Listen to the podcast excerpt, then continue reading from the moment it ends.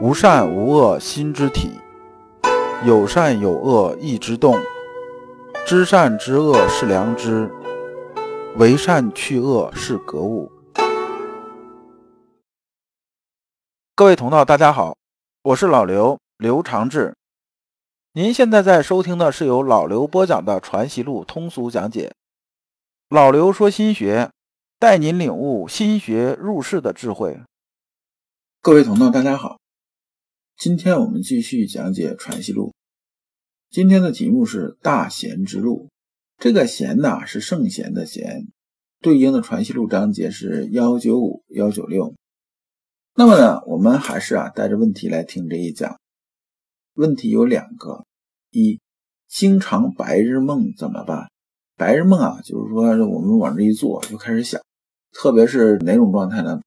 我小时候也大概经历过这种事情，比如说我们上高中的时候，然后往那儿一坐。白天呢，然后就开始想想什么呢？想啊，哎呀，我如果考到哪哪学校啊，将来我要怎么样怎么样怎么样？然后就开始自己编故事，编这故事编的自己都不好意思出来了，这就是白日梦。经常做白日梦，我们该怎么办？第二呢，如何分辨书本上讲的是对还是错？这个书本指的什么呢？指的是我们修心类这些东西，比如说儒学十三经啊。佛道的一些经典的一些东西，他书上写的究竟是对还是错？我们怎么判断？我们看《传习录》原文：幺九五九传问，自省念虑，或谢邪妄，或欲料理天下事，思到极处，井井有味。这一部分呢，九川讲的意思是说呢，白日梦的意思，就是说呢，我经常啊往这一坐，然后就开始想。想这事情就是自己给自己编故事，编故事让自己哄自己开心。其实啊，我们每个人都有这种事情，特别是原来我带过的一个小弟啊，原来跟我讲过这事儿。他说啊，你知不知道我原来刚上班的时候啊，我看哪个领导啊这很不顺眼的时候，我晚上躺着睡不着觉，我就在想，如果我有机会他落到我手里边，我怎么收拾他？然后在那边能琢磨一两个小时，兴奋的睡不着觉啊。说这就是白日梦啊。那么九川呢是怎么一个解决呢？九川呢解决是什么呢？解决他说两种办法吧，要么就压抑，压抑的意思是说呢，我告诉自己啊，这个事情是空想，这没有用的，咱放一边不要想了，干点正事儿。要么就什么，要么就转移，转移呢就建立一个新的这种兴奋点，然后把之前想的东西放下，就是压抑或者转移。其实从修道这个角度来说啊，就修丹道这个角度来说呢，这种白日梦是什么呢？其实就是人为制造的一个幻境。因为在幻境里边呢，我们是主宰啊，就是我们的臆想世界里我们是主宰。所以这个幻境啊，如果过于真实的时候啊，人往往就落入幻境而不能自拔。所以在修丹道的时候，往往什么呢？往往是讲入妄破妄啊，就是修行。入望呢，就是说啊，进入望境，进入望境之后呢，你要分辨出望境和真实世界之间这种区别，分清楚之后啊，才能破妄而出。而每次入望和破妄呢，都能提高修行。打个比方，比如说色望吧，就是说男女这件事情，那么制造一个望境啊，我们知道在里边呢，这个男女之事，那还是让人呢很有诱惑力的。那么，如何你能戒断你这个色？那往往就是通过这种妄境啊，这种历练出来之后呢，修行就达到一定这种水准了。再比如说像制造恐惧这种妄境啊，怎么样怎么样？这个其实在明清小说体里面讲的这种事情讲的是比较多的。那么九川说呢，这个事情呢，我是碰到碰到我没办法，我只能要么压抑，要么转移。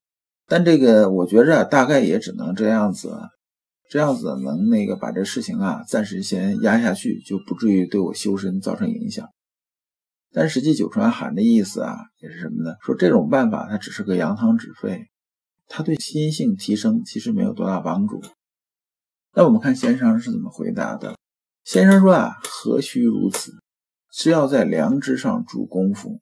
九川说啊，正为那一时不知，就说呢，我们在那个时候是不知的。那么这里边这句话呢，其实啊就是有点琢磨的意思了。良知啊是常醒常觉的。陈九川呢，这时候已经有一定水准了，他居然说呀，那一时不知。那么那一时不知是说那个时候良知不存在吗？这显然不是这意思。如果这么讲呢，跟他前面讲的就不一致了，并且呢，以九川这种水准呢，他应该是晓得啊，良知是常醒常觉的。实际上，这个不知的意思呢，就是说呢，自己啊，这个时候治良知那个执行者啊，他在偷懒，他没有真的去做事儿，不是说啊自己连分辨善恶的意识都没有了，不是这意思。就这时候，其实也是一种私欲隔断。比如说，我们入这个望境，然后自己编故事，制造一个白日梦吧，然后自己沉迷其中，因为这个故事里边能带给你快感的。先生啊，接着说：“我这里自有功夫，何缘得他来？只为尔功夫断了，便必其知；既断了，则继续旧功便是，何必如此？”